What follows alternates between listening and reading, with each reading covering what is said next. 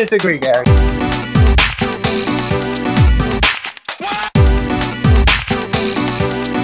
I disagree, Gary.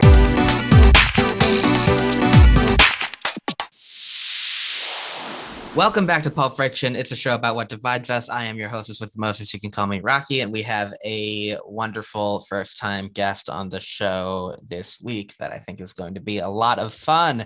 Allie, would you like to introduce yourself? Hi, um, I'm Allie. Uh, yeah, There you go.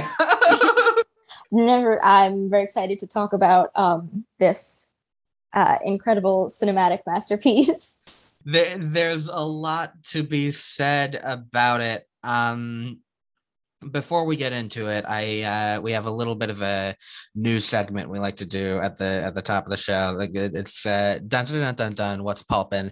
And um, there's not too much going on this week. There's something that I said I would give a little bit of a take on, and it's kind of already out of the news. But I did say that I would, so I will. And it's that uh, Grimes and Elon Musk obviously broke up uh, Oh, a week a week or two ago. I feel like, and um, there were photos of Grimes that uh, surfaced a, a couple days ago of her out and about in LA wearing some kind of really elaborate steampunk like outfit thing and reading the Communist Manifesto just like out on the street and and people were um people were throwing a lot of takes at this.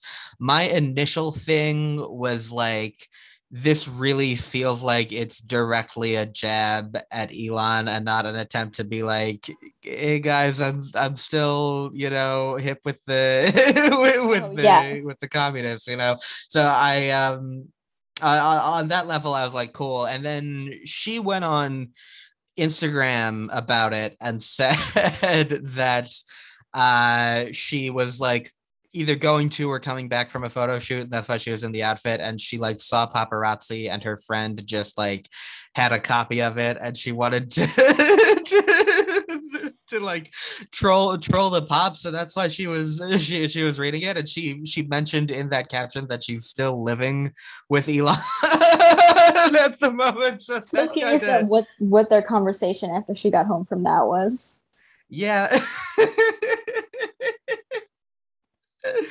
kind of threw my uh generous take out the window but um yeah there's definitely i mean i do feel like people who talk about like the manifesto being used as uh as a prop it's like i, I don't i don't care yeah about that Yeah. really I don't I don't know if anybody's really expecting Grimes to have like legit takes about like communism.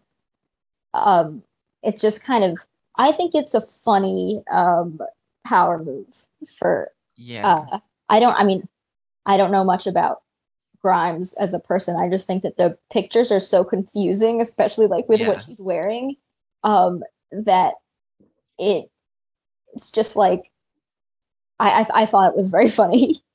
Yeah, it's a good bit. I honestly, even without, I mean, the the the the fact that Elon is involved sort of like like throws a damper on it. But even without the idea of it being a jab at him, it's a it's a funny picture that. Based on her explanation, she just wanted to like kind of have fun with the people who were taking pictures of, of her. So like, I, I I think it succeeded in that regard. and like, who gives a shit? That's my that's my take at the end of the day.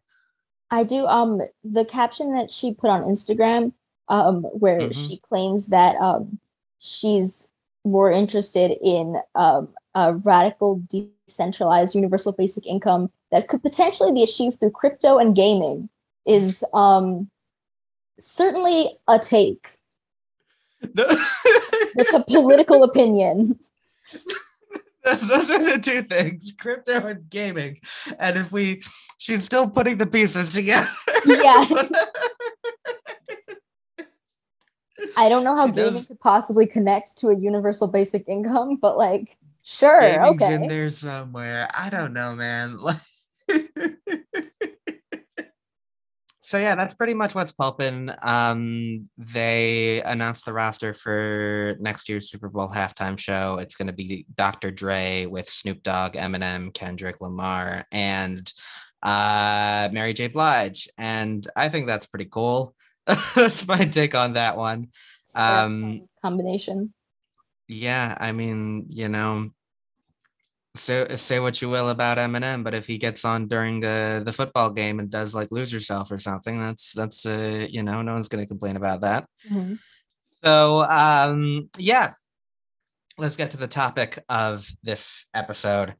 Dear Evan Hansen, I have prepared uh as I usually do some history of the show as sort of a precursor to our discussion about it the story is here is really the story of Benj Pasek and Justin Paul, the uh, songwriting duo behind the show.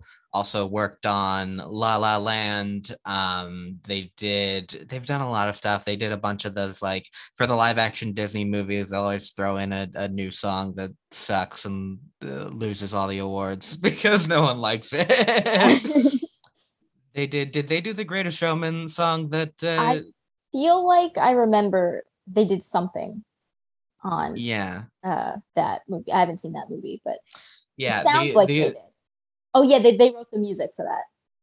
That that that makes sense because there's a song I don't I don't remember which song it was, but I I walked out of Dear Evan Hansen and I was like, I don't feel like I'm gonna remember any of these songs. And then the next day I had this tune in my head and I realized that it wasn't a song from Dear Evan Hansen. It was it was the song from The Greatest Showman, and there was something in Dear Evan Hansen that was so similar to it that it got that back in my head. Yeah. So Pasek and Paul met while they were both freshmen at Michi- at University of Michigan. They were both enrolled in the musical theater performance program, but they quickly began to work on writing music together and they bonded over the their shared high school experience um, in this I, I read this oral history in i think rolling stone of the the process leading up to this movie and they uh, they talked about how while they were in high school there was uh, I, I, mean, Columbine happened and 9/11 happened, and there was um, a lot, a lot of you know tragedy just in terms of like classmates dying, and they were all, they were just always very aware of that in their time in high school.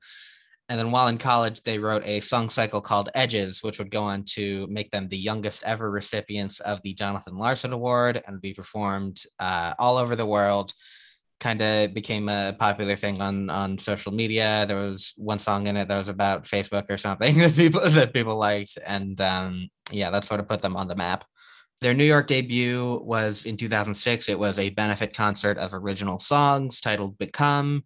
And then they contributed songs to White Noise, a cautionary musical, the same year and they continue to expand on this idea of writing something based on their high school experiences but they like put all that on the back burner after taking professional advice to work on an adaptation before getting into like an original thing. So they worked on james the giant peach christmas story and dogfight all of which were successful and a christmas story earned them their first tony nomination it was after uh, the producer Stacey Mindich invited them to workshop an original musical that they kind of returned to this high school drama concept they were talking about, and they hired uh, uh they they got uh, Steven Levenson, who was mostly a screenwriter, to also a playwright, but had not worked in musicals to, uh, to to to come on board. And he says that his first pitch for that the first pitch for Dear Evan Hansen was an experience that Benj Pasek had had in high school, where a classmate had committed suicide, and many students, including himself, uh, posthumously tried to paint themselves as the best friend of this kid that no one really knew they were writing about that phenomenon and they were interested in how that idea of attaching oneself to personal narratives was uh, exacerbated by social media. Uh, the quote from Levenson here is What would cause somebody to lie about a tragedy in order to be a part of it? How lonely would you have to be to do that? And how lonely must we all be because we all do that in a way?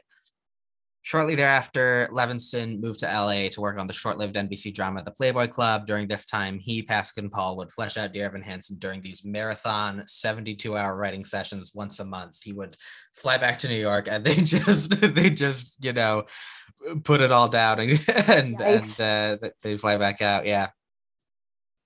according to Paul, the only song that like remained in the show from that initial writing from those initial writing sessions was "Waving Through a Window."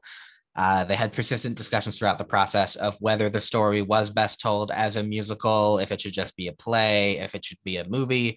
This is apparently an idea they had from early on. And uh, at this time, Ben Platt was playing Elder Cunningham in the Book of Mormon. Uh, he had previously auditioned to appear in Dogfight, and they decided he was too young, but they promised that they would give him a role in something in the future. That's ironic. Yeah.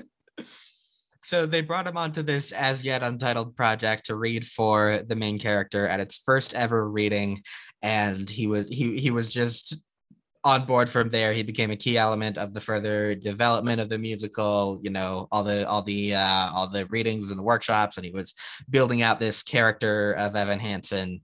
And uh, as that sh- show grew pasek and paul were at the same time starting to get these you know movie deals going. They were already working on la la land by 2013 greatest showman by 2015 and for la la land the duo collaborated with ben platt's father the legendary film producer mark platt.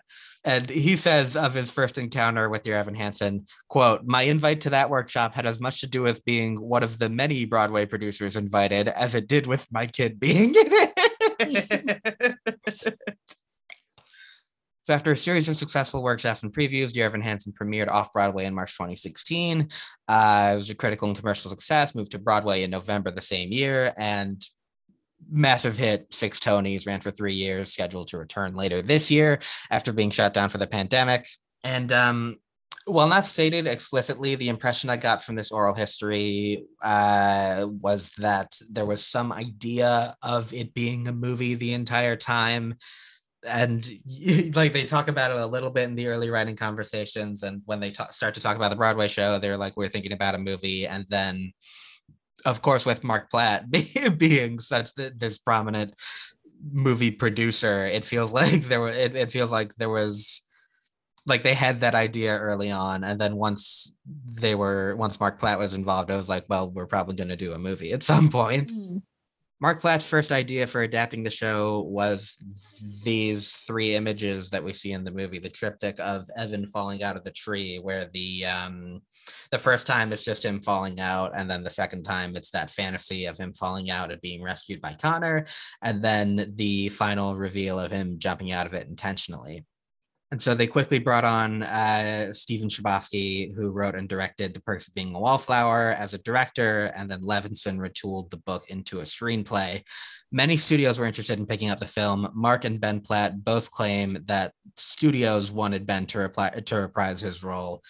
Um, after Universal acquired the rights in late 2018 and the team moved forward with Ben, uh, Chbosky made a point out of filling out the rest of the cast with screen actors as he talks about it and he's like he's he's very into uh the the idea of ben platt being in it as we'll see but he was also a person who came in earlier. I was like, let, let's make sure that like everyone else is a is a movie person just just to be safe.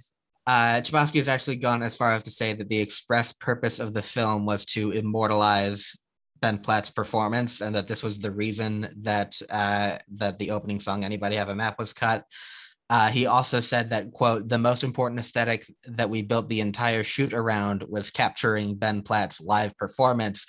This is why, in an unusual move, the majority of the film's vocal performances were done live on set with the with the express purpose of emphasizing Ben's abilities uh, he, he specifically raves about Ben's ability to cry his eyes out and sing open throated at the same time, which he showcased on day two of shooting, and which caused a member of the crew to break the fo- to break the following silence by announcing, "quote This is going to be a good fucking movie."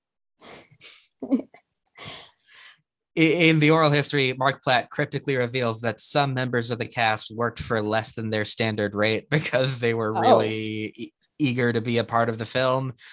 Um, it was the first major Hollywood film to begin shooting in North America after the start of the pandemic.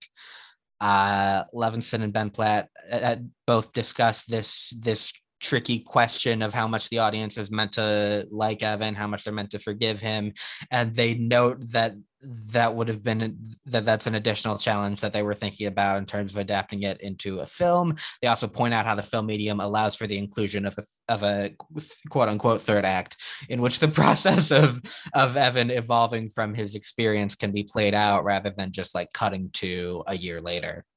Filming concluded in December of 2020. First trailer was released in May of this year uh, with an immediate negative reaction, largely due to Platt's performance in the role. Platt responded defensively, comparing himself to the actors in Grease, and would continue to express his disappointment in this being people's first reaction to the film. After September 9th premiere at TIFF, the movie opened on the 24th of September.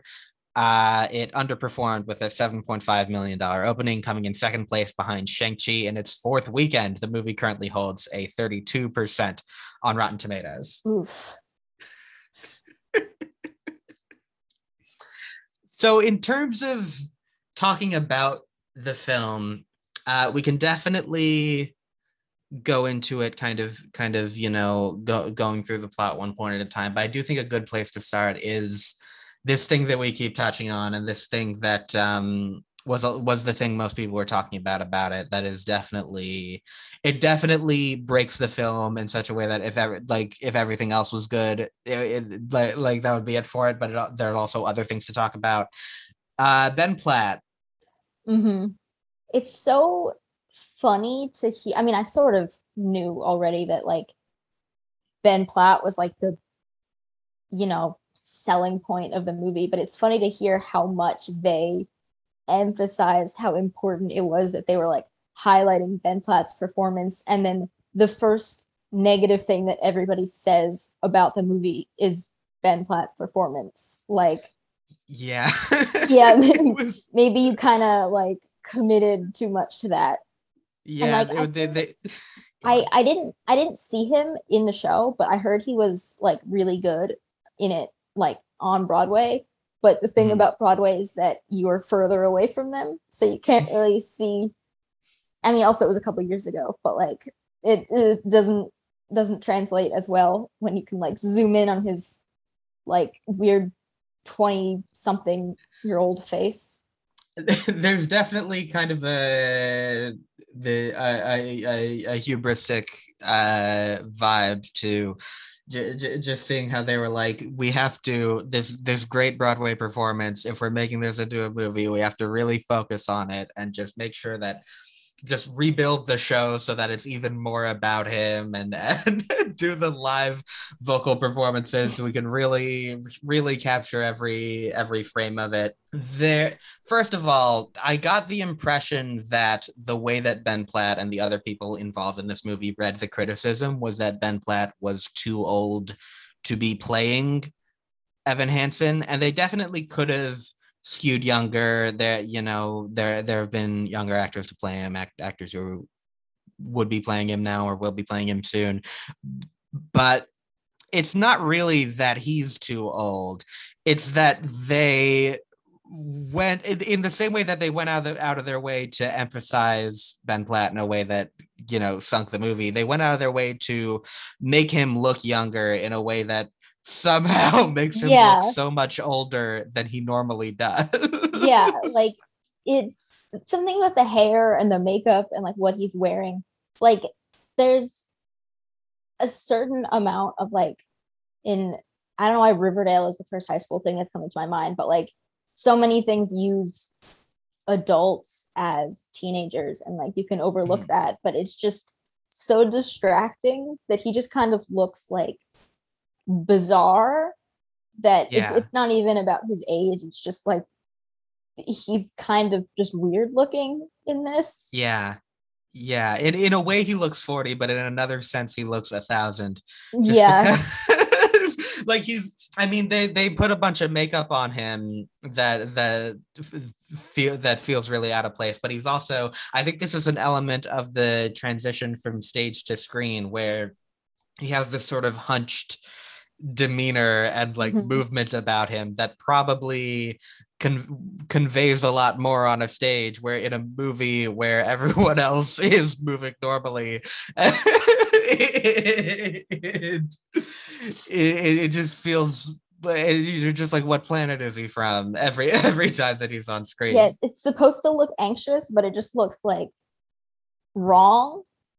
Yeah, the i mean th- there are there are a lot of like little moments of him like the the scene where he's he's where zoe like tries to talk to him and he like runs away and he, yeah.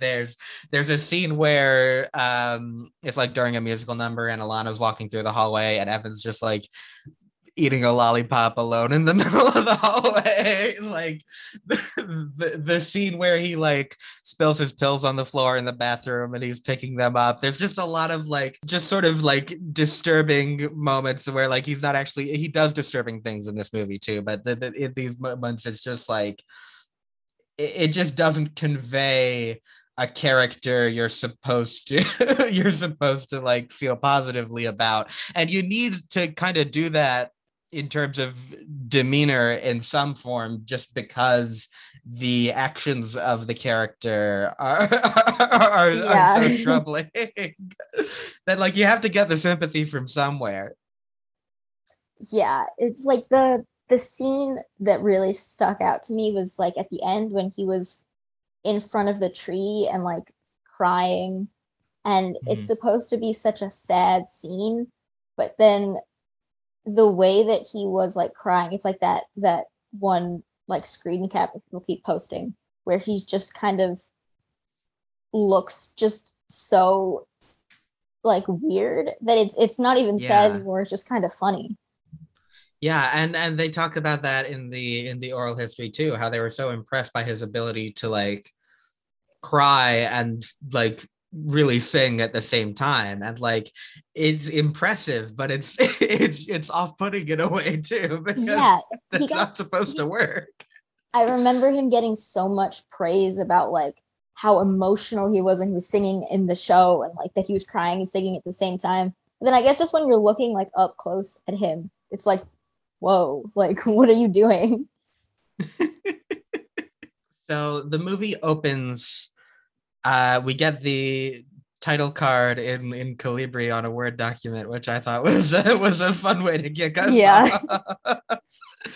but um, we have this this initial song "Waving Through a Window" that's about Evan, uh, you know, writing this letter and feeling isolated and wondering whether anyone would notice if he disappeared. It was really weird to me how there's that song and then there's the entire Connor setup that takes like 20 minutes, and there's not a single other song in that time. And then you're sort of reminded that yeah. it's a musical when the next one happens.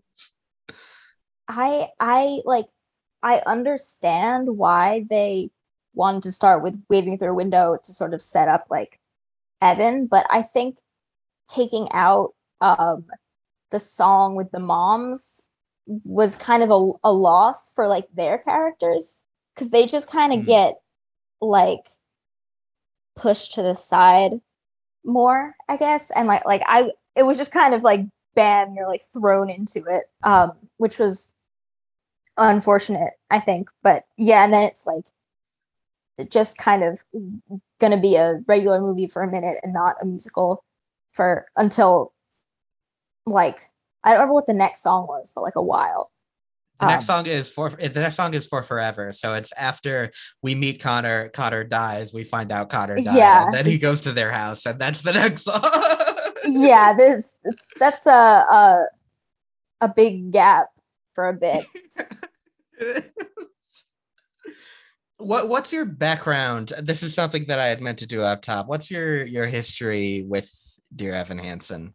I saw it on Broadway in like 2018, I think. Um, and th- that wasn't with Ben Platt. It was with, I don't know, somebody else. Um, mm-hmm. I had my issues with the musical um, before seeing the movie. Like I, I don't know. I, I, I liked the music a lot. I didn't like the plot as much for many reasons. Um, and also I held kind of a grudge against it for a while because I was a big fan of Great Comet, um, and I uh-huh. think that that should have won the Tonys. But um, yeah, so like I was familiar with it going into the movie, but I wasn't the biggest fan of it. Yeah, I um I was one of the many people who was aware of the show and like having not heard a single song or actually seen anything from it just sort of assumed that it was some kind of cheesy gay romance thing Yeah, people people on the internet Yeah. made it seem like it was gayer than it was going to be. and then I, I was one of the many people who did not learn what the show was about until the trailer came out and it was a, it was a really interesting collective experience um we, there have been a lot of collective experiences in in the past year but that feels like a a, a, Mhm. a, a particularly fun one maybe of just like all the people who hadn't who who like like everyone knew about Dear Evan Hansen, but all the people who didn't know what it was about sort of collectively finding out and being like, this is what you guys were talking about. yeah. yeah, I um I was like a, a you know, theater kid in high school, so I couldn't really escape the the music and everything. And I was watching people on like, you know, Tumblr or whatever being like, "Oh, it's, you know, Evan and Connor are in love and whatever." I was like, "What the fuck are you talking about?" Like I saw the show. It's not, you know, it's not that. Right. So it's I don't I never got the whole fandom thing or whatever, but it's definitely been funny to watch people be like, wait, this isn't like a gay rom com. Yeah, I'm not much of a theater person from an audience perspective in general. I studied theater for two years and I write plays and shit, but I don't like enjoy it. Um, the, I, I I feel like even beyond that, the idea, the feelings that people have about this show are always in some sense going to be lost to me because I saw the movie and I haven't seen the show. But Mm. like reading this this uh, oral history and seeing these quotes from Amy Adams and Julianne Moore and everyone in the cast about like what huge fans of the show they were and and how excited they were to play a part in it. It, it it's it's it's just so it just so doesn't jibe with. And dear evan hansen is really something that like for f- four years or whatever, it was just like this is a thing that a lot of people like that I'm probably never going to see, and it's not going to have any kind of impact on me. And then it, it, it really blindsided me as as something that would engender this kind of reaction out of me at any point in my life.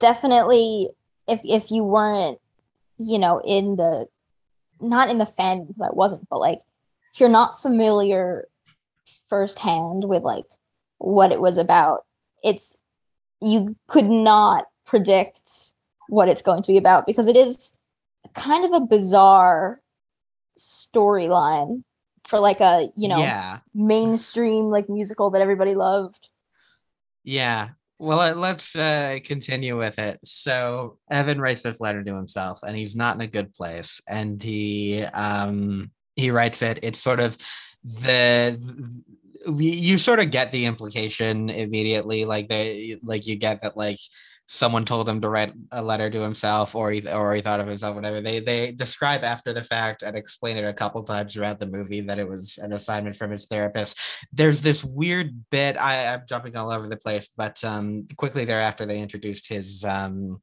his, his gay uh friend who doesn't like him uh jared Mhm. and who was um not he was not gay in the musical there was no Really?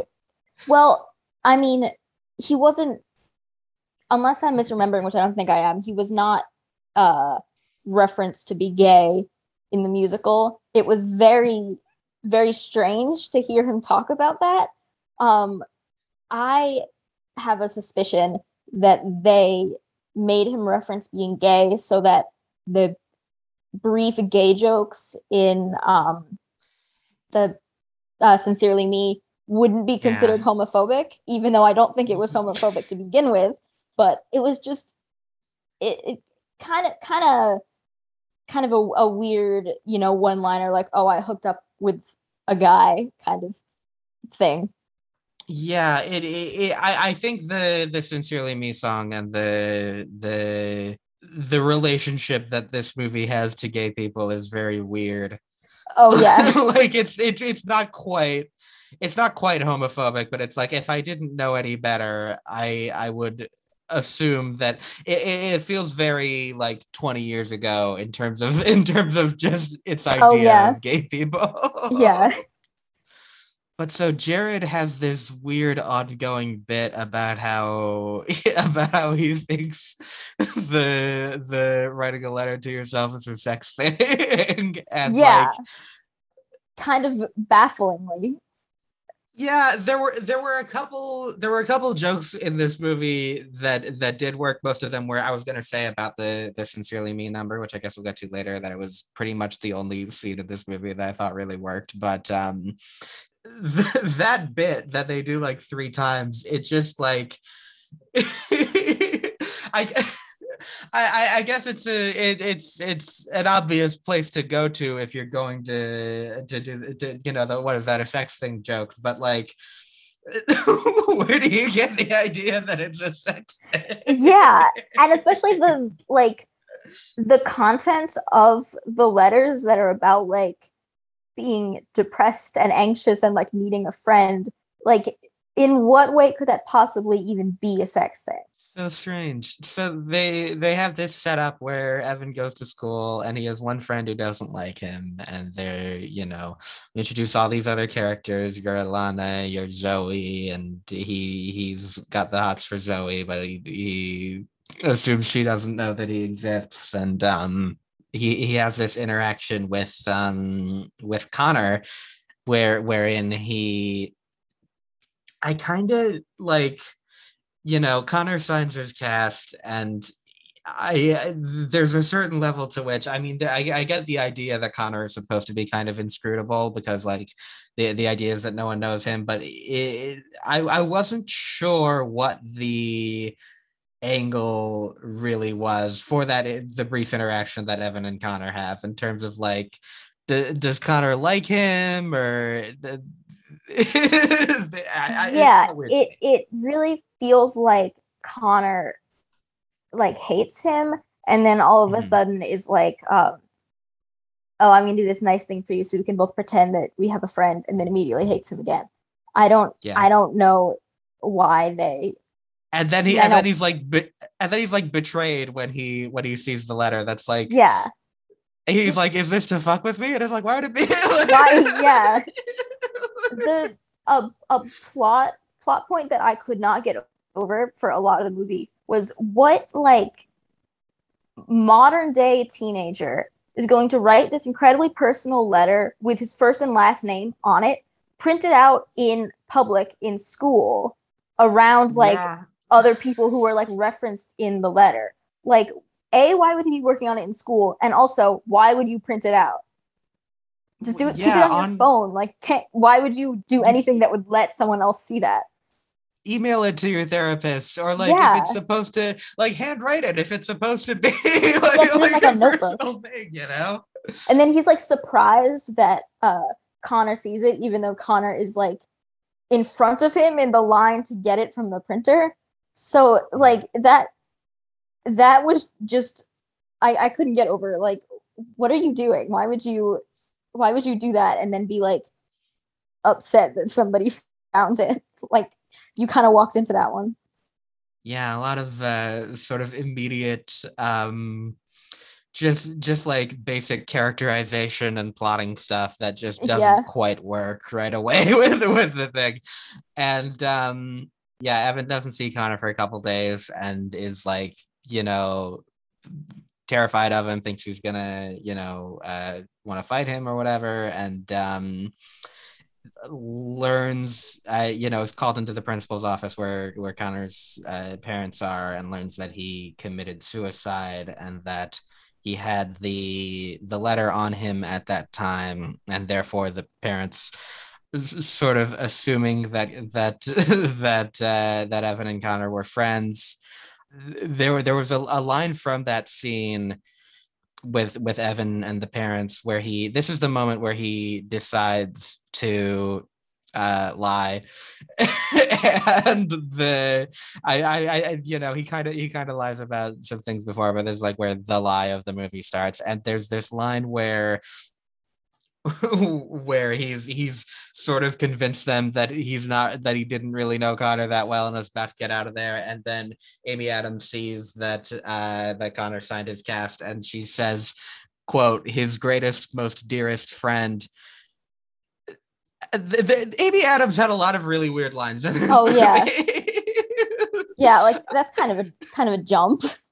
The, the, the the the characterization of her is very much like she's you know it's built around the idea that she would uh, be quick to believe anything about uh, uh, that, that would make her feel better about about uh, Connor's uh, life and death.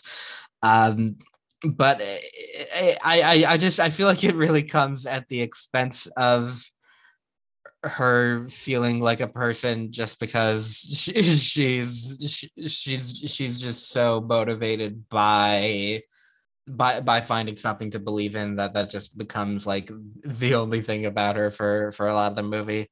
Yeah i mean i like obviously you kind of have to give her some leeway to do like not great things because she's i mean the only real thing about her is that she's like grieving, but she was mm. so just making making these like assumptions about Evan and kind of like pushing him into doing this kind of thing that it was like it was it was just just kind of weird like her her character but i mean she, I...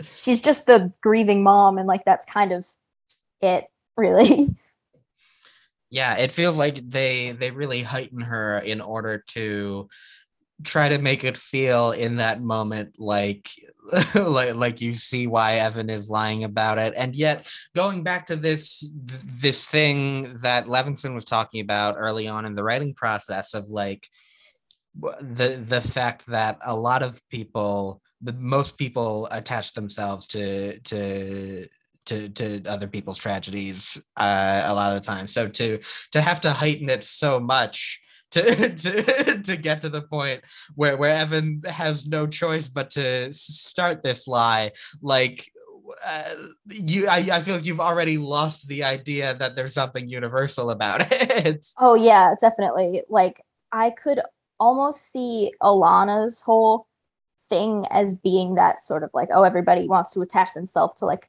make them look good after a tragedy. I don't think anybody can really relate to having done what, at least I hope people can't relate to like having done the kind of thing that Evan did.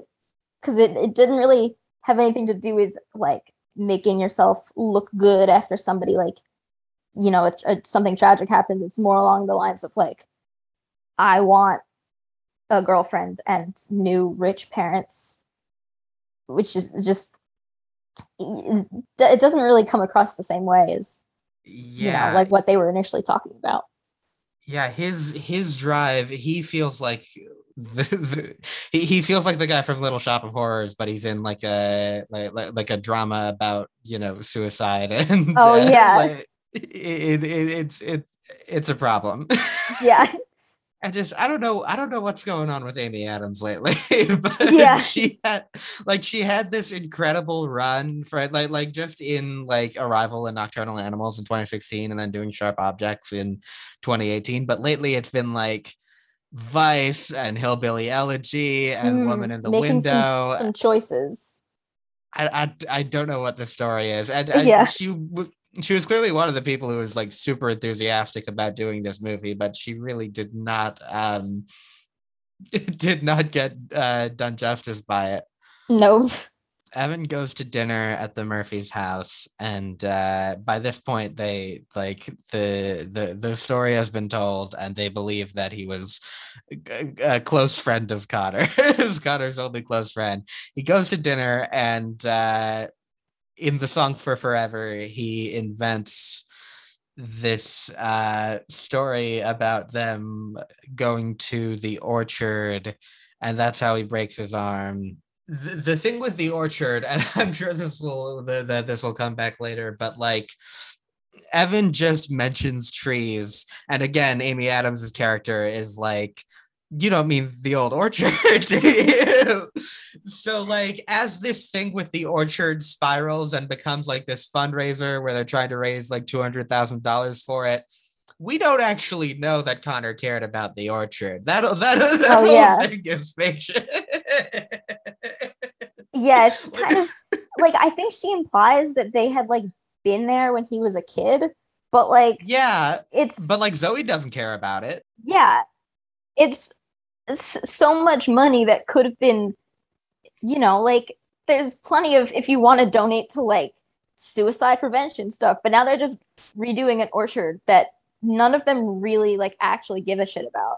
and, and it's after this scene that uh and into the uh sincerely me number that jared starts to talk about says says something like they think you guys were gay and it, like like like there are a couple jokes about that in the in the sincerely me song but it it's it, it just strikes this really weird note i feel like that this is really you know I mean, other than Jared being gay in one line in the movie, like the, Hmm. you know, they um the- it's this really you know strange relationship that it has to being gay i would say like i said about the um the the sincerely me number that was really the one scene in the movie where i felt like the energy was right and the song was good and the performance was and like like th- that was the one thing that worked Yeah. for me. It's a it's a it's a fun song and it works because it's i think because it's not like taking itself seriously. So it's yeah.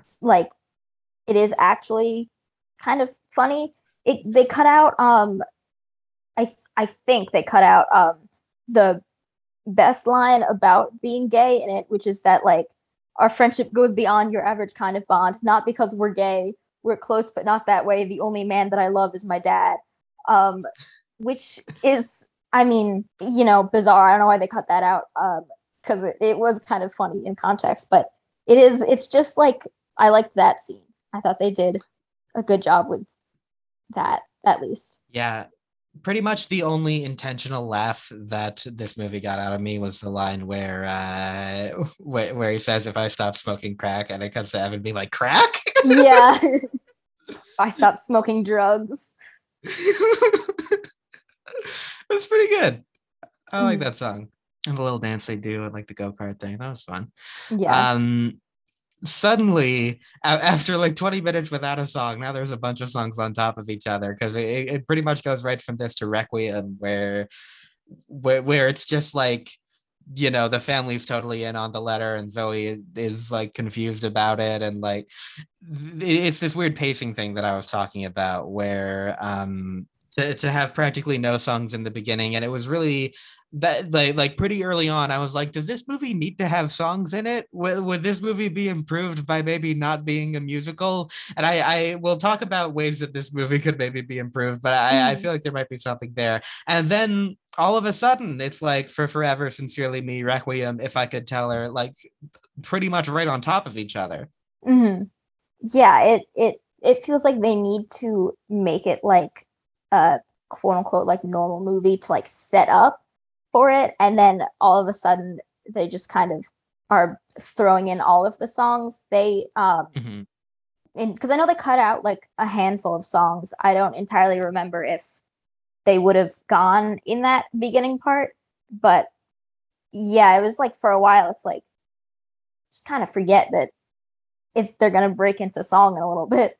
Yeah, and there's there's one moment later that uh, that really calls attention to the the weird relationship that it has to to to the musical element. But um yeah, so Zoe is sort of uh confused about the letter and wondering about this this idea of um she, she sort of becomes the the receptacle for that point about uh, about like uh, attaching yourself to a stranger's death, which is weird because it's her brother. Yeah, I mean, I guess like it's you know her brother was like a stranger to her because they didn't get along and stuff. But like, yeah, yeah, it's kind of she she was the one of the only people that I really so, I mean, I feel bad for his parents, but like the um the Requiem song, I thought that like her whole kind of narrative about like that people expect her to be grieving a certain way, but then she's like has all these complicated feelings about her brother. Like I thought her that that was powerful, but then it kind of is juxtaposed with everybody else's weird shit that's going on with them. Yeah, I guess I could see that. I never really felt like I was sold on the extent to which her and Connor were supposed to like have have not really spent any time together. I guess I kind of got that, but there were also elements like in the first scene where it felt like she just didn't like Connor, and then yeah. there were, uh, yeah, I feel like it was a little all over the place with that. Yeah, because uh, to me, I got kind of like that his anger issues or mental illness or whatever kind of that she just remembered him being mean to her. I don't I remember there being a line, I don't know if this it might have not been in the movie, um, where she was talking about like the mom was like, remember the good times. And she was like, no, I remember like all this stuff that he did to me. But yeah, they don't really, I don't know, maybe that, maybe it would have helped if they had gotten to like interact on screen or like mm-hmm. do anything like before he died. But you don't really, I guess, get the full picture of like what their relationship or his relationship with his parents was really supposed to be like. I guess because, you know, he gets introduced and then pretty much immediately dies. Yeah, I, I, I, I guess it makes sense that they wouldn't have interacted, but I feel like just in in in the sense of cinema, it would have made sense to just have them like in those you know five minutes of they're in school together, just have like Zoe and Connor in the same room and what happens when they pass by each other, you know, like like just a little bit of that. I think I think um the anybody have a map, the song that they cut out in the beginning, um, with the moms, I think had um more of him interacting with Zoe and with like the family, which is, you know, would have been nice to see in the movie. But. Yeah. And then the next song is "If I Could Tell Her," which Ugh. was yeah one of the one of the more upsetting things in the in the movie. oh yeah, it's the origin point of of Zoe and Evan's romance, and it consists of him telling her all the things that her brother oh, liked yeah. about her. if somebody told me that my sibling was saying that stuff about me, I would be a little bit weirded out by like like it start it starts with like oh like he noticed these like cute things that you do and then it gets a little bit like all he noticed all of these things in a way that obviously sounds like he has a crush on you um which Zoe doesn't seem to question and then the, at the end when he's like singing like I love you so like romantically it's like okay, that's like that. Uh, like maybe yeah, and it, not the covers cover cover story's not working anymore. It's something that's really there throughout the whole movie, where like you know the Murphys are sort of taking in Evan as like a surrogate for for for Connor and as an adoptive son while he's having this romance with Zoe. Yeah, yeah, it's it's it the like his relationship with Zoe is so weird. And also I think it makes him less sympathetic because like I could understand yeah. the being drawn to having a relationship with like parents that he doesn't have. And but then it's like and also he's like trying to get this girlfriend. And that it, it just felt kind of weird to me that it's it's it, it felt like he was taking advantage of her in a way yeah t- uh, just uh, talking in, in film terms again just like the, the the tangible like want that this that this character is shown to have in the beginning is is zoe. And that just colors like with, with, with every step that he takes towards obviously he sings a song about wanting to belong and and you know be be a part of the world with everyone else but like uh, it's it's hard not to see him like coming into this family and becoming so invested in even even like talking to Connor to begin with and becoming so invested after the fact in Connor, it feels like he's trying to it, it the, the, like the idea that he's doing it all to get with Zoe it can't Yeah. be ignored. And especially when like the entry point into a relationship with Zoe is him acting as a mouthpiece for her brother. Like, like no one is is spared in it. Yeah, is it, it, it it's it's weird. Yeah. The next song is an original. It's The Anonymous Ones, which was written by Pasek and Paul along with Amandla Stenberg. Um, uh, personally, I thought this was one of the better songs of the movie, actually. Yeah. But um, it, yeah, it's uh, sort of expanding on this Alana character who we've really only only seen up to this point as like the you know person who speaks at an assembly and is just involved in everything. And and now we're sort of they they bond over what what, what uh, pills they take and they sort of talk about like mental health struggles and and how um you can't always tell uh what someone is struggling with. And um yeah i i i, I thought that was that was yeah, right, you know? I appreciated that they gave Alana like something because she really didn't have any like the all the stuff about her also having depression and stuff was not in the musical and i i appreciated that, that they gave her some uh nuance even if she still does like some bad stuff but like yeah I I also thought that this was one of the one of the better uh parts of of it. And also I love Amandla Stenberg. So Yeah.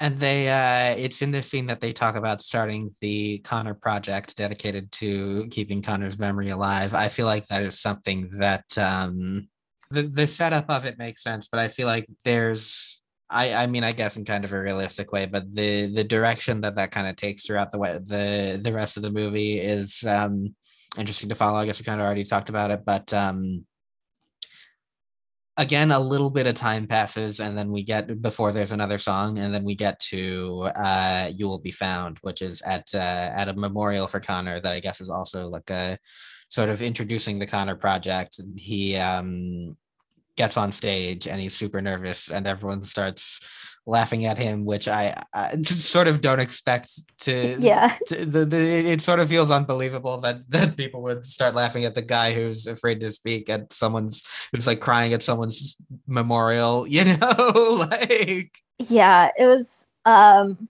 I, I I felt bad for him in that moment. Um sure I think the what happens after the memorial with them like it going viral um kind of took me out of it Mhm. a little bit because yeah. it's it's like the writers didn't have any concept of like what things go viral and the fact that nobody's going to make a YouTube video telling you to watch a different YouTube video. Like it it it, it felt kind of weird to me Yeah. The thing that I had in my notes while I was watching the movie about the Anonymous One song is just the line, the Anonymous One, noticed by none, go Bobcat. yeah It's just- it's, it's sort of like that uh the logic song uh with with the suicide hotline as the title and and it's like who can relate woo it's it's just sort of it just sort of takes you out of a out of a, a, a meaningful moment there but yeah in terms of the thing going viral that just first of all it breaks the musical because is is is the video is it a video of him singing a song that's going viral? Yeah. yeah like is it supposed to be a speech that's just they're singing because it's a musical? Or is it like he breaks into song it's the memorial and nobody questions that? Like it's it's it does kind of take you out of it a bit Yeah, it's something inherent in in in a movie musical where you have to sort of you have to maintain that suspension of disbelief in terms of people break out into song, but it it's it's meant to convey something. It's not like they're actually breaking out into song, or they are, and that's and, and that's what's established. But when you have like you know he sings a song at the memorial that's fine when when that video goes viral you're asking the question of what was actually happening in that scene and it, it, it, Yeah. just, it just throws that suspension of disbelief out the window. Yeah.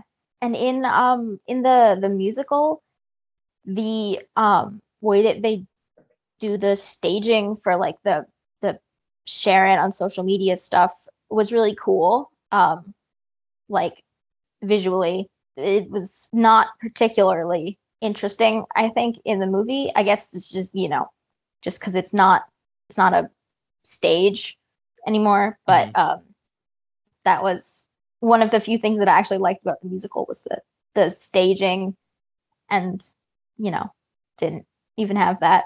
In terms of the going viral the note that i that i kept was of the the title of the video that goes viral which is his best friend died. You won't believe what he did now. That was i that was um excellent clickbait title. Um gotta laugh at me yeah. I loved that that part. You won't- his best friend died. You won't believe what you won't believe what happens next. He gives a speech. Why won't i he gives believe a it? speech at his funeral. Yeah it's pretty believable. That was i that was pretty great just having all those videos of people being like i did think it was a little realistic that everyone talking about the video was just saying the exact same thing that Mhm. evan says in the video Oh, yeah. Like, that, that part i understood but it, it, it um like a lot of like a lot of things in this movie it's like you you see the narrative idea there but the way that it's played out just sort of calls into question a lot of things yeah i did like the when it shows everybody commenting on like connor's facebook page saying like i never got to know you but like i wish that i had and that i think was kind of like the stuff that they'd been going for originally Yeah. with the like everybody's kind of trying to make it about them but then it, it felt like they weren't really criticizing that stuff like it was just it was a nice thing that everybody's being like i wish that we got to be better friends even though everybody kind of hated him when he was alive. Yeah, it's another fundamental problem with this movie and probably with the musical too even though I haven't seen it just that like it's it's painted on such a uh, it's uh, in its bones it's a it's a feel good movie. And then it, it's trying it, it- like like they have an, an idea of how fucked up the story is on some level but they're not willing to like play it that way because Mhm. it's it, it's supposed to it's supposed to be a feel good movie yeah and i think it could have been a really interesting story if they had not not been trying to make it like inspirational and actually been kind of showing how fucked up a lot of the people are but in by making it like oh it's the feel good musical that's going to inspire you every it kind of has to like whitewash a lot of the things that people do to make it like oh everything works out in the end but there's Yeah. potential for something that's like interesting that they just don't you know do So Evan and Alana launched a crowdfunding campaign to rebuild Connor's favorite orchard, which Mhm. again, as far as we know, didn't remember it at all. Like there's no, there's there's so much money that could have gone to like an actual good cause just to remake this orchard that nobody cares about yeah. You you see how it got to that point, but it is it is Yeah. I, I can't help but think about how there there's there's you know there's no reason to think that that Connor really cared about that orchard. yeah Um, and the next song is "Only Us," which comes when Evan and Zoe be- like become officially involved, and we, you know, see them going to a bunch of things together that no one else is at for some reason. because it's only us it's only them, yeah. And uh, this sort of causes him to neglect school and family, and this um, this thing with his mom where they want to do Taco Tuesday, and she keeps putting it off, and then he keeps putting it off, and uh, and also neglecting the Connor project. Mhm.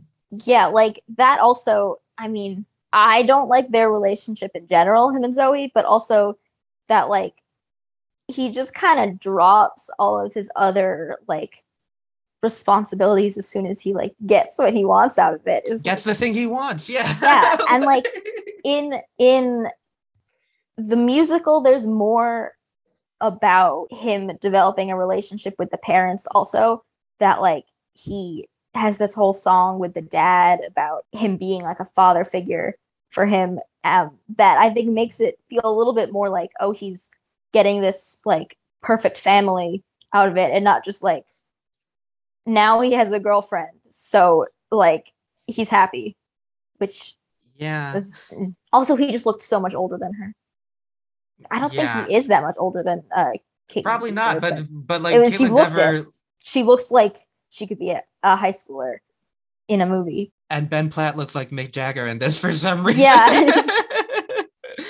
I mean, you can talk about the the self-centeredness first of all, but it's just like at what point did they think like like like they talk about having all these conversations about like how to make the character endearing and like on what level we're supposed to like him and like where did they think that came in like Yeah. Yeah, it doesn't it doesn't make him likable. We we get this one moment where he like drops his cue cards and a couple kids laugh at him and that's that's that's one thing where we kind of feel for him a little bit and then they're like and now he's not even not even keep taking care of the lie because he's Yeah. busy with He's busy with his his girlfriend, um, who he is only dating because he lied and pretended that her dead brother cared about her, which is so fucked up. man and and then again at the same time as this as this relationship is is consuming his life he's becoming her surrogate brother. And uh the the, the murphys offered to pay for his college and uh his his mom is very upset by that gesture. That that that scene it was believable but like nah, i guess uh, whatever. Like like like I, I look back on it and it's a little like I guess you just don't really get a sense for like to what extent there is a financial struggle there and you know Yeah, like how, I mu- how much like he really does need it. Yeah. Because they were they did reference a couple times that that him needing to like get that scholarship money for uh like in order for him to be able to pay for college but it just felt like it came out of nowhere that they were like we'll, we'll pay for your college and also kind of weird for them to the first time that they meet his mom to be offering to pay for his college. Like you think that they would have tried to learn more about his situation first. Yeah. And they're they're paying for it using connor's uh, college fund Yeah. for, for the record. Which is uh, like i don't know pay for zoe's college with that. I guess she probably has her own college fund but like it's just it's so much. It's such a uh huge gesture for somebody that you've known for like months maybe. But they Yeah. like after that scene is what i my favorite song in the actual musical where uh evan's mom and i think jared and alana are all singing about like being upset about the fact that he's kind of left them all behind now that he got what he wanted out of this right which I think like that really felt like they they took out all of the I mean they completely dropped um Jared and Alana having any sort of reaction to like what he's doing. yeah something i didn't even think about until now where where the fuck is jared for the rest of the movie Like- Yeah, he just he, he just dropped he doesn't care. He's just gone. Like in You figured it um the Good for You, which was the song that they uh, cut out of the movie, they're kind of his mom is being like, I'm like, good for you. You got like, oh, this real family that you want. And the friends are like, that you kind of dragged me into this and then dipped and like aren't even acting sorry about it. And I think it it loses something not having that moment where people get to really be mad at him. Like it goes straight from him doing all of this stuff and then being really sad about it. And then like that I I I feel like it was it was missing those real reactions. People being like, this is a messed up thing that you did and like then you abandoned Yeah. me. yeah we get the um the reaction within the way that they do the only us number but it, it, Hmm. it feels like they it, it feels like they took out a lot of songs to like i said before really emphasize ben platt as evan and have that be the main thing for the whole Mhm. movie but it's not a good idea. like it doesn't it doesn't do the, do the thing any favors. Yeah. So yeah, the next number is uh the reprise of the anonymous ones, which comes after Evan. Uh, Alana confronts Evan about uh dropping the project and is like, "Were you guys actually friends?" Yeah. and uh Evan, you know, p- puts her worries to rest by showing by showing her the letter, and that and that that's enough for her for sure. Th- th- Mhm. but this he he escalates the lie in that moment by explicitly saying to someone, Connor wrote this letter. you Yeah. Yeah. And like the fact that if she like is at least familiar with the emails and questions that but doesn't question this letter, um it's it's not really proof because he's just saying it. But I mean, I get like Yeah. you're she's not really gonna question it to his face that like Because he's handing it to her instead of showing her a photo. yeah the moment where she put it online was so like i mean it was in the musical but it's Mhm. so, so messed up that it was just like alana had her issues but she was especially because in the movie she was explicitly like oh i uh, also have like issues with mental illness and like i understand and then that she just kind of posts his suicide note online was so like messed up. Yeah, it, it it's a completely out of nowhere turn for that character. Yeah. I, I, I get the idea of like wanting to put put put some kind of twist on that character and have and have her do something that is not necessarily agreeable, but it just you know it doesn't it, it's really upsetting and it's and again it's it's for the orchard which evan does not care about at this point in the story Nobody, and Connor no one care cares about the orchard. but like, and yeah the, the they were raising so much money for it, like so much it was a lot of money, thousand dollars. Yeah. which I don't feel. I mean, I don't know how much money it takes to like rebuild an orchard, but it feels like a lot of money, especially an orchard that nobody cares about. yeah. And then everyone's everyone's reaction to the letter being like, "Oh, his family is terrible." There's nothing in the letter that implies that his family is terrible, just that he doesn't have the best relationship with his sister. Like, there's nothing that's Yeah. like, "Oh, my parents are terrible to me," and then everybody's like, "I would kill myself too if I had them for a family." Like, whoa, okay. but the thing is like the the I, I remember seeing the first comment that was like his family is rich why are they begging uh, people to donate to pay for That's this orchard and i part- was like that is fair. wait a second Like- They they should have used his college fund for the fucking orchard. That like yeah it's that that part makes sense about like why do you need to get money from other people if they are so stated to be rich so many times? Um and it was something that it was something that i had completely not thought about until yeah this, me too. this until this this this troll this the, the the this evil faceless character in the movie pointed out and i was like yeah why don't they pay for Yeah. the orchard? It's like they were like oh we have this plot hole in our movie. Let's kind of have somebody point out that it's a plot hole so you'll think about it but not talk about like why why didn't they pay for it? If it, the mom thinks it's so meaningful i don't know maybe could ask her for for some money. Yeah i thought it was so weird how um like that part made sense but then when everybody was like oh you know it's like there people are sending threats to the family now because of like that the letter implied that they were uh being terrible to him. And like it it it didn't. And i don't understand why everybody was so upset at the family. And especially the part where everybody in the supermarket is looking at amy adams weird. It's like how does everybody in the supermarket know who she is?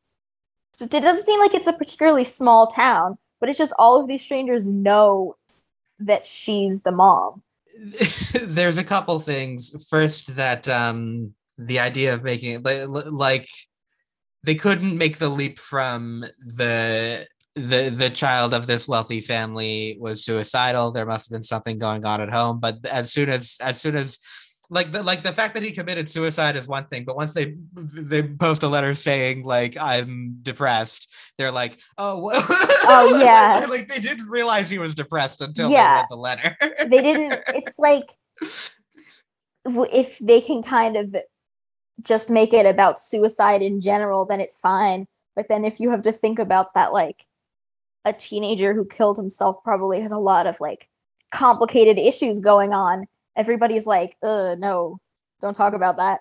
I, I I definitely think it's you know weird that it the, that it gets to such a point again from that letter that doesn't really add anything to the narrative of of of the family being bad but in, in, the sense of me as an audience watching the movie, seeing that comment and realizing, hey, yeah, why doesn't the family, who are the only people who care about the orchard, pay for the orchard? Yeah. And then two, and then five seconds later to be like, now you you have to feel bad for the family. Like I was like, what are you trying to have me do here? Yeah, it's like, and if if they want to like prove that they care about like the orchard and about him, like just you spot the rest of the money that she needs to finish the Kickstarter. Like it, it was weird for them to address that, but then just be like, eh, you know, not gonna give any reason that they don't. I don't know. It was, it was, it was weird.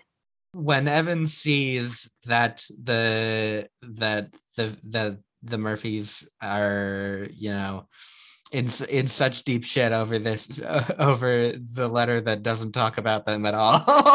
mm-hmm. He he finally does uh, reveal that uh, that that he lied about being friends with Connor, and um, another line from Amy Adams that I made a note of is, "But that day at the orchard, you and Connor at the orchard." yeah. like everything else would have been a lie, but like not that particular story. Yeah, like you're telling me this thing I'd never heard about that, yeah. that didn't happen. But uh yeah, they he and Zoe break up, but the family agrees to like keep it a secret to preserve Connor's memory, and then uh pretty pretty quickly it goes into so big so small where evan and his mother have a heart to heart and he reveals to her a the you know the lie about everything and b that that he jumped out of the tree mm-hmm. and um and then and then she starts talking about she starts telling him about his own traumatic past with with with, with mm-hmm. his uh, absent father yeah i at that scene in the musical everyone was sobbing. It was like you could just hear mm-hmm. the sniffles like throughout the whole theater. Um, I was like, okay, but like it's a sad moment, but also sure. just like it was. It was also like you know, um, your kid is telling you that he is like suicidal, and then you're telling him about how his father abandoned him like i don't know maybe you can just talk about how like you're here from him for him without bringing in um his his trauma um they yeah. also the musical only kind of vaguely implies that the um jumping out of the tree was like a suicide attempt i was kind of surprised that they made it so uh spelled mm-hmm. it out i think it it i guess makes him more sympathetic, I guess, that like he can kind of relate to it more. Um, yeah, I didn't like I kind of like that they made it more explicit in in the movie. Yeah, this is um this is the moment where that uh that that uh crying scene comes into play and it was it was like for a while I wasn't paying attention to how weird he looked and then it, it's in this it's first of all when he's like stalking around the murphy house and and, and and, no one sees him and then like in the in the crying moment in the next scene where i really was taken out once again of a, of a moment that kind of worked on an emotional level just by the just by the way that he looks. Mm-hmm. And the way that he sings too like like like like absent of you know appearance and everything it, I, I, there was this th- this whole idea of like the the performance of Ben Platt as Evan Hansen is the thing that we're preserving with this movie, and I think there are elements that just work better on stage than on screen, but like this was not that kind of performance. yeah. Like like he's I, don't get the sense that he's a bad uh, actor or, or singer or anything, but it, it, it, there's even the, the there are the things that are so abjectly like funny and and sort of grotesque about it in terms of the, the just appearance, but then it's fine other than that. like, like yeah, it was. I like. I I don't honestly even remember much of like that whole like it his, it was just kind of fine his performance with the like that that part that's supposed to be so you know emotionally impactful.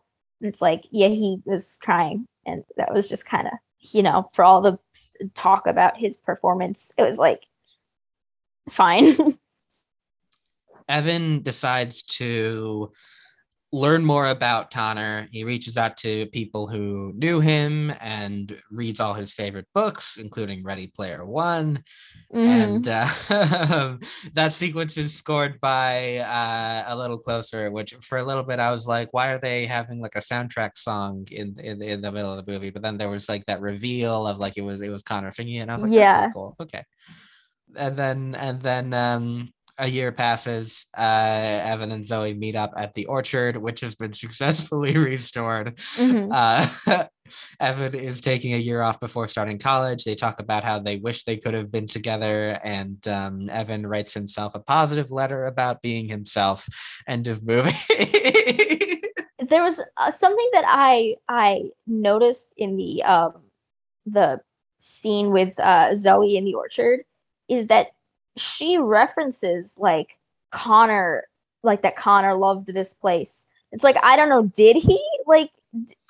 D- is it is that meant to like imply that like oh he had visited when they were like when he was actually alive, or like does does he care about it? You don't really know like yeah because in the in the scene in the scene at the dinner like it seems like they like they hadn't thought about that place at all since connor was a kid so yeah like, like that they they were surprised that he had like been to the orchard.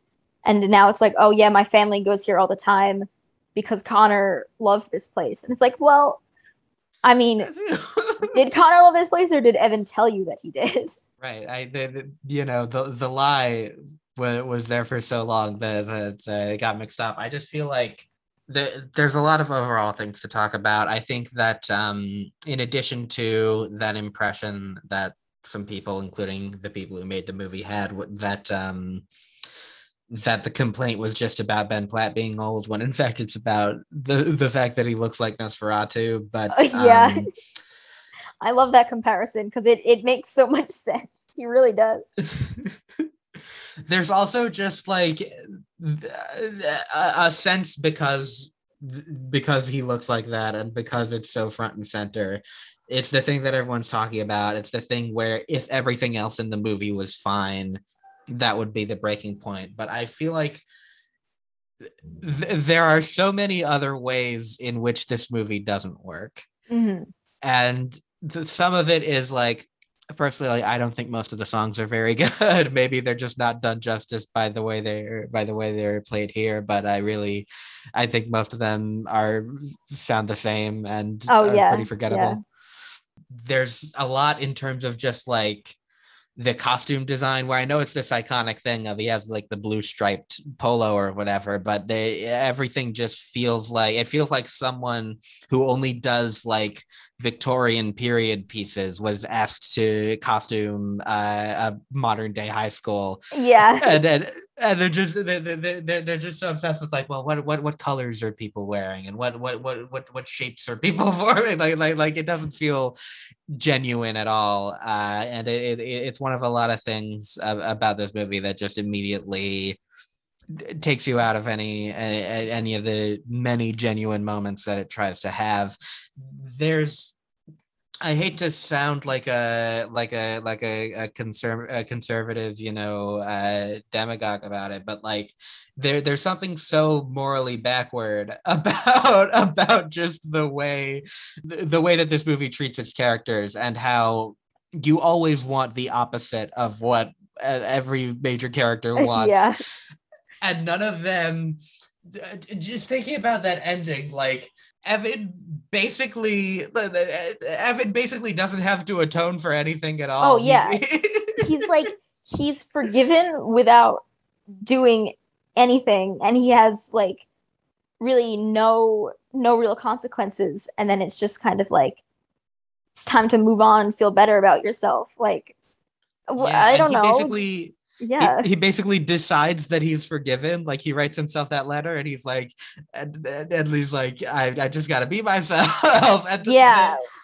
they, they talk about how okay we're doing a movie. We can actually show this process to a year later where evan like like like does the work but uh, but they don't. they don't really they he they don't really do anything. They do one song where he's like reading books and and finding out more about connor and that that's just all they got and then they cut to a year eight later again like, yeah and like i feel like the issue with what he did wasn't that he didn't know connor well enough. It was that he was you know lying to them and like taking advantage of the family.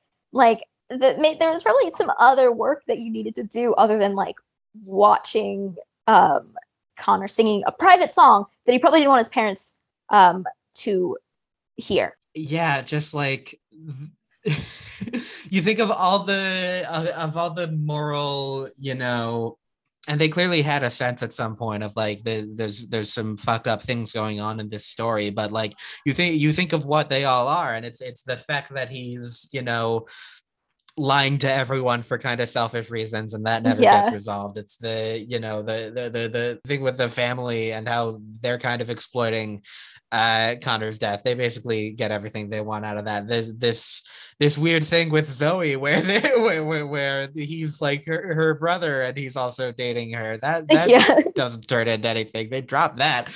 The like nothing that you need resolved gets resolved and it just basically does as far as I know, a pretty similar ending to the play. They just like they they, they just like do. Oh yeah, the, the ending was the ending was pretty much the same, except that it didn't have the whole uh, sequence of him learning about Connor. It just goes um, pretty much right from like him and his mom to like oh a year later. So they it's like they they tried to add in all that stuff about him like working on himself, but they just kind of came to the wrong conclusions about like what he needed to improve on. Like yeah. it's him reading Connor's favorite books is isn't like that that's not really what the issue was. It, it's so weird because like again you can tell that they that they had this idea that there they know there's something wrong with this mm-hmm. but every time to every extent to which they try to address it it feels like it, it feels like they think they think he didn't do anything wrong because they they they don't yeah. really have him they basically just show that he feels bad about it which is already shown in the last scene and then they just cut to the last scene like yeah it's it's like they like they know objectively that he did something wrong, but they don't really know what was wrong about it. Like mm-hmm. that, I mean, I think if they had shown him like doing something like concrete to like make amends, like the family were, you know, going to therapy or something, then that would have been a more a better ending than him just kind of kind of stalking Connor a little bit. Um, and yeah. then deciding that like he's better now. We can ask ourselves the question of how this movie could have been improved. Mm. the thing that i was thinking about the entire time and that I w- w- was sort of something that came to me right out the gate afterwards. Do you know the movie clifford? Like the big red dog No, it's a it's a it's a Martin Short movie from the '90s where he Oh, plays no. a ten year old, and it, it's a similar kind of thing where there's something that that's just inherently so funny about anytime it cuts to Martin Short and he's a ten year old. Where where yeah. and I just had this feeling the whole time where I was like, if they had put like Will Ferrell in this role, Mhm. played everything about the movie exactly the same, it would be the funniest Hollywood. Oh yeah, no, that would be that would be incredible. like the the idea of a of an unintentionally funny movie is kind of fraught because there are a lot of movies that intentionally lean in that direction and there are movies that like are technically bad but are good in that they're absurd and there are just good absurd movies that people say are bad the I- with this movie like if they were in on the joke it would be so funny and you can tell in in every every second of the way that they are not in on the joke yeah, and like honestly, I felt like I was. I mean, I had seen the reviews before I I saw it, and like was not expecting to like genuinely enjoy it, but I was at least hoping that it would be like a so bad it's like funny kind of thing. It didn't like. It wasn't. It was taking itself too seriously to even be that. It was Mhm. just kind of like, this is just not, just not enjoyable to watch. But I also just d- did not like the musical because I think, you know, the plot is so messed up, and then there's no like resolution really. That um, so I was like, you know, I knew I wasn't gonna like it really, but it would have been incredible if they had just decided like, there's no way that what we have right now is gonna be like genuinely good. So let's just lean into it being bad. That would have been um but they were Very funny. They they were also so convinced, and I think they still are, that this is a really good movie. oh yeah. Yeah absolutely like like the- I, I I that that anecdote about a guy on the crew. They were just watching Ben Platt do the crying singing thing, and the guy was like, "This is gonna be a good movie." Just the way they talk, uh, the way Ben Platt is like, "I'm really disappointed that everyone's paying attention to my appearance and not letting the performance, you know, speak for itself." Like it's a bad movie. Yeah, I don't it's not just like you. do you do you really want like the movie to be speaking for itself because i don't think that'll make it better but that the that uh story about the like the oh this is gonna be a good movie is such incredible dramatic irony of like you s- telling that story unironically about your movie and then the movie sucks like Yeah, That's- the fact that they that's pretty that great. story, yeah. In terms going back to the the how to make it better conversation, I I think one thing that idea that that that thing I started thinking about early on in the movie of like what if this wasn't a musical? I definitely don't feel I I mean if it was if it wasn't a musical and it was like it was, it would be even worse because because like the few the few like emotional like the the few things it gets out of you are from the music, but like I definitely think that there's something inherently flawed about telling this kind of story as a mm-hmm. musical a- a- in a movie.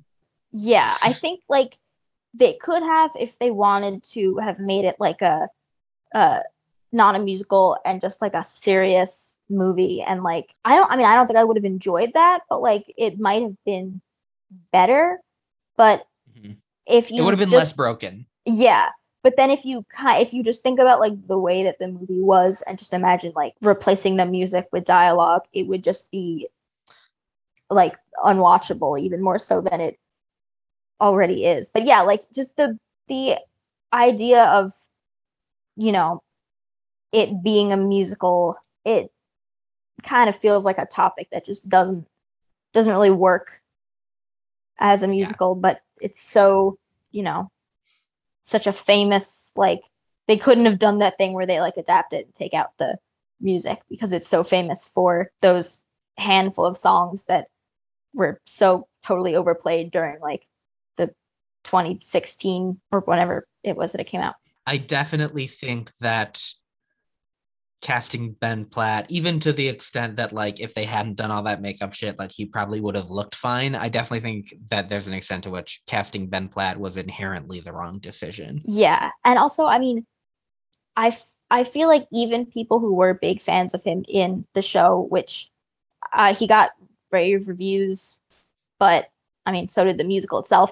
But like, if you're having to like compare his performance in the movie to like his supposedly incredible performance in the actual musical, it's always going to kind of come up short. So like, like even if it, even if he hadn't looked like that, it would be still be like you're going to be comparing it to something that it's probably not going to be as good as.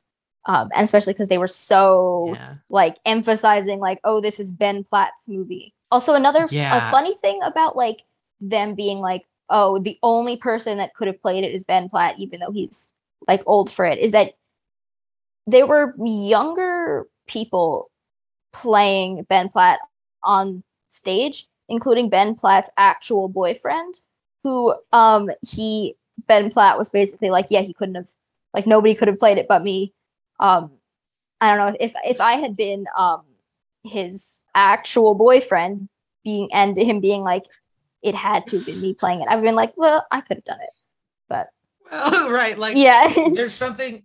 It comes off so defensive in that Yeah. in that oral history. Just how they they keep being like, no, we never considered anyone else but Ben Platt for this role. We, Yeah. i don't know i mean maybe the reason you never considered anybody else but ben platt because ben platt's dad is like producing the movie. But they don't want to they don't want to uh address that. Yeah yeah.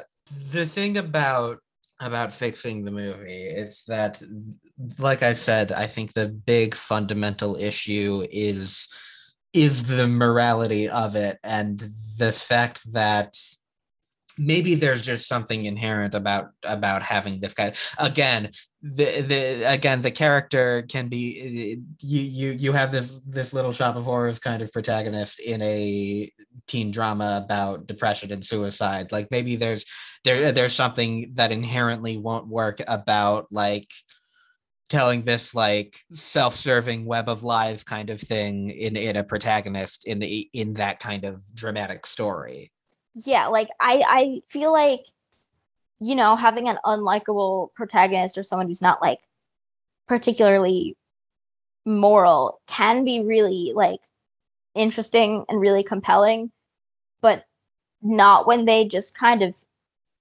refuse to address that and just like don't really accept that he's a little bit you know morally fucked up and like that like there could have been potential for some like interesting exploration of like how what he did impacted people but instead yeah. it it just kind of moves on and then suddenly he's all better and you know they built the orchard yeah first of all you really can't have that kind of protagonist i think in a story that is that that is, has such an emphasis on making people feel seen Mhm. you know like like like that's just not the, the yeah kind of you don't you don't want that kind of like if you're gonna accept that he's like maybe not a great person then people aren't really gonna want to feel seen anymore by it Yeah.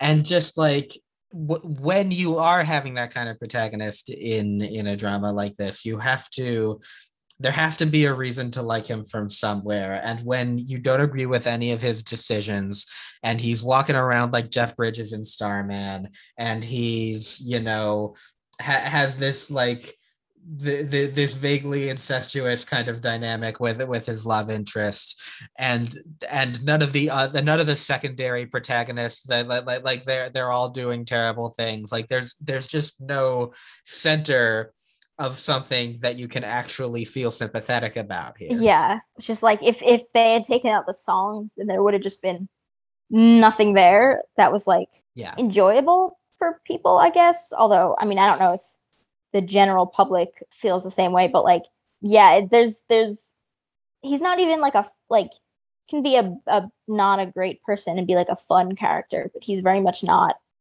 a fun yeah character. he's, he, he doesn't seem like he'd be good to be around. He's, No. he's not like he doesn't have a good personality. He's not yeah.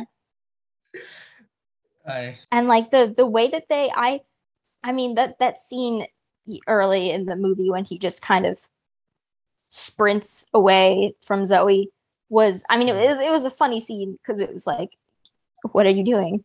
But it the way that they portrayed anxiety felt kind of like as somebody who very much did have you know terrible social anxiety in high school it was i felt like i was supposed to relate to him but then it was just like whoa like what is Yeah. like have you ever spoken to like a teenager with anxiety Right. before because like what he's doing is just not what like a person does there's there's nothing recognizable about him and so much of this story is is built around him being recognizable.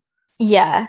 I would say i don't want i don't want to you know leave it off without having some kind of conclusion on the fixing thing. I i I would say that the interesting angle is definitely not the like the like feel good let's talk about mental health like like like like like there the, the- like I, I i like to see that representation but the interesting angle on this is that sort of morally dubious like following this high school kid who's who's who a classmate commits suicide and he sort of like like like weasels his way into into his story. I feel like the interesting way of doing that is to kind of lean into how terrible Evan is and and you know they they they, they wrote themselves into a corner as soon as they said that as soon as they made like the representation of mental illness in Evan like a major part of it like Mhm. the- like now that obviously there are people like that in real life and there, there could be an element of like that behavior is something that we all do but i think that to to tell this story in the most interesting way. You want evan to do these terrible things and for the movie to just be like he's terrible. Yeah yeah but then if it's like you know which it, it wasn't even great like as much as they were trying so hard to make it good mental health representation there i didn't really feel like there w- was actually much there but like I not that they would have ever done this. I think I would have enjoyed it a lot more if they had decided to just be like, screw it, let's just make Evan even more like morally messed up and just go full on like Mhm. horror with it and just make him like a terrible person trying to like uh weasel his way into the Murphy's lives. Like that I think that would have that would have been a fun movie. I do think there's an interesting horror angle on, on Yeah. this story. That would have been for better. But but in terms of yeah, the the the mental health representation, it it again is pretty similar to that Logic song where it just like you, you can tell that it's really invested in being in being meaningful in that way and in you know gi- gi- giving a voice to the voiceless when it comes to that sort of thing. And it just so it's so misguided and, and it misses the mark Yeah. so hard that, that that you know you you have to laugh. And the the whole um like you will be found about that that was supposed to be the whole you know inspiring song. And the entire gist of it is that like you're not alone and other people relate. And that's kind of the the beginning and ending of the like inspirational mental illness representation is that other people have like everybody has their own problems and then it doesn't really go Yeah, any deeper than that. there's no there's no resolution to it. It's just Yeah. like it, it's just like yeah yeah. It, it's almost writing it off. Like like everyone feels Yeah. that way. Don't don't don't bother. Yeah and that like if you know that you're not alone then re- like that's that's just kind of it. Like it doesn't really give much i guess nuance to the like conversation around mental illness but i guess it's hard to do that and then also have you know inspirational songs that you can like put up for tonys and stuff. So i think they're they're going way more for inspiring pop music than for like genuine representation of mental illness. yeah again there's that there's that fundamental sort of dissonance where they have this really complex story and character that they that they started to develop and then from I guess a marketing perspective, from maybe a, a Mark Platt influence or something, just just really move towards in a in, in a marketing direction of the, this is a feel good thing. This is you know the, the, this is an inspirational show that uh, that that that may, that makes you feel warm and fuzzy. They, they they I don't know at what point in this process they were like we have this story about a kid who pretends to be best friends with another kid who committed suicide and he actually didn't know him and it's all a lie. And then they were like and it should and it's going to be the the, the feel good event of the year. It's going to be yeah. inspirational. Who, who, who, decided that? Again maybe mark platt. Yeah. that's my, that's my two cents. You have any uh finishing thoughts on the movie before we before we wrap it up here? Um just a random thing that I noticed that I thought was very funny was um, there were giant signs in the school that said um, kind of vague platitudes um, that being progressive, like yeah, oh, LGBT awareness or like Black Lives Matter. And it's like, I mean, as nice as it is to have a high school that's got like Black Lives Matter signs, it was just kind of like being very hey, look at this pride flag we have in the background. Yeah. Every single poster in the school. yeah. Just so yeah, not like it's been a minute since I've been in high school, but I don't I don't remember there being all of those that kind of posters around. It was all those generic yeah, year like, round. Yeah.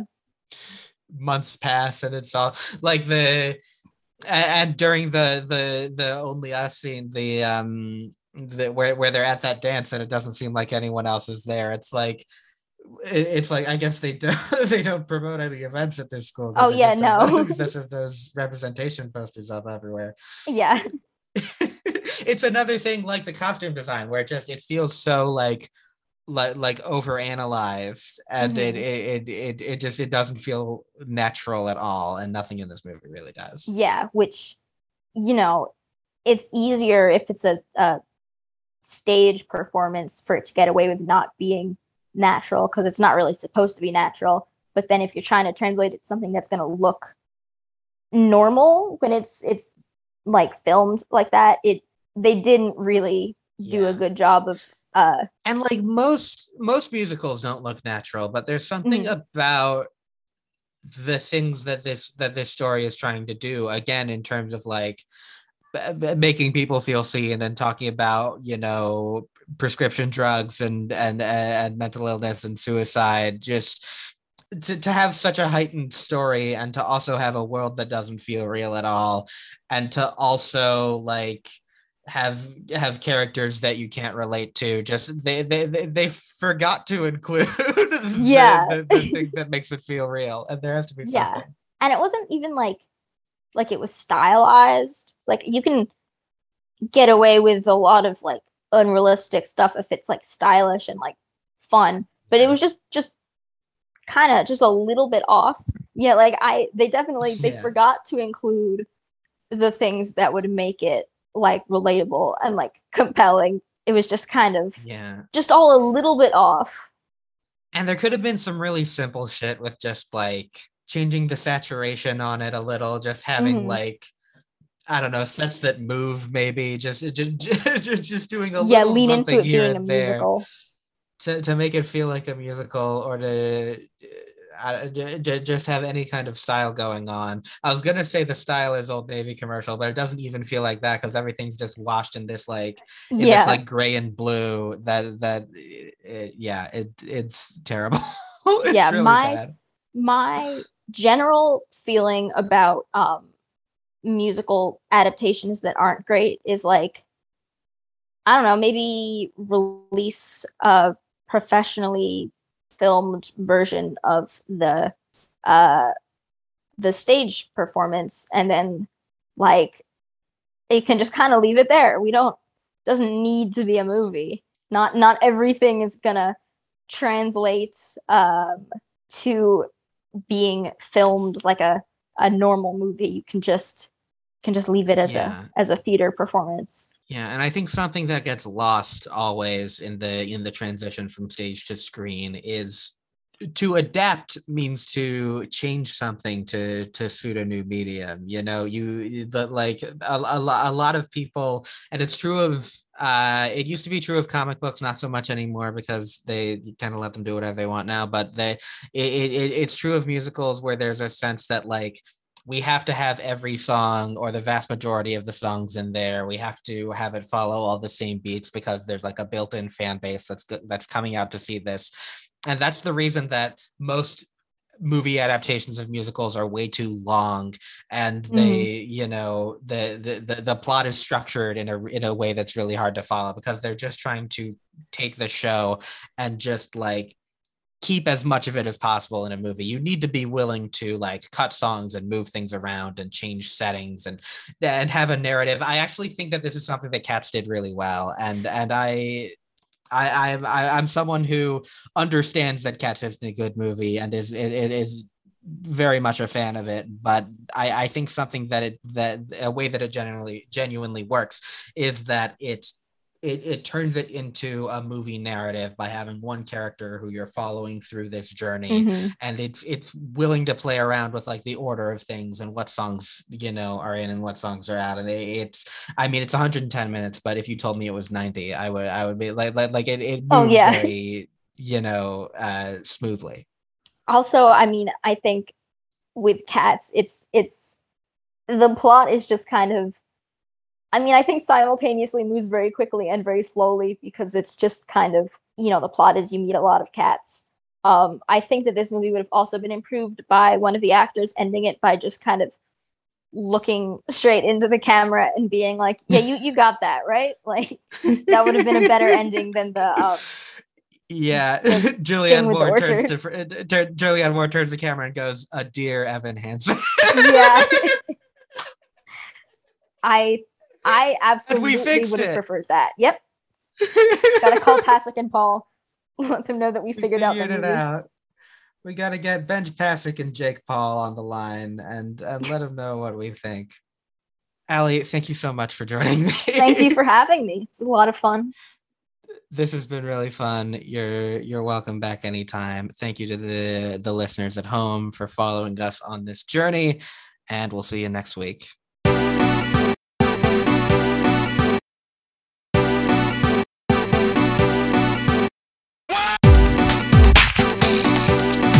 Disagree. I disagree, Gary.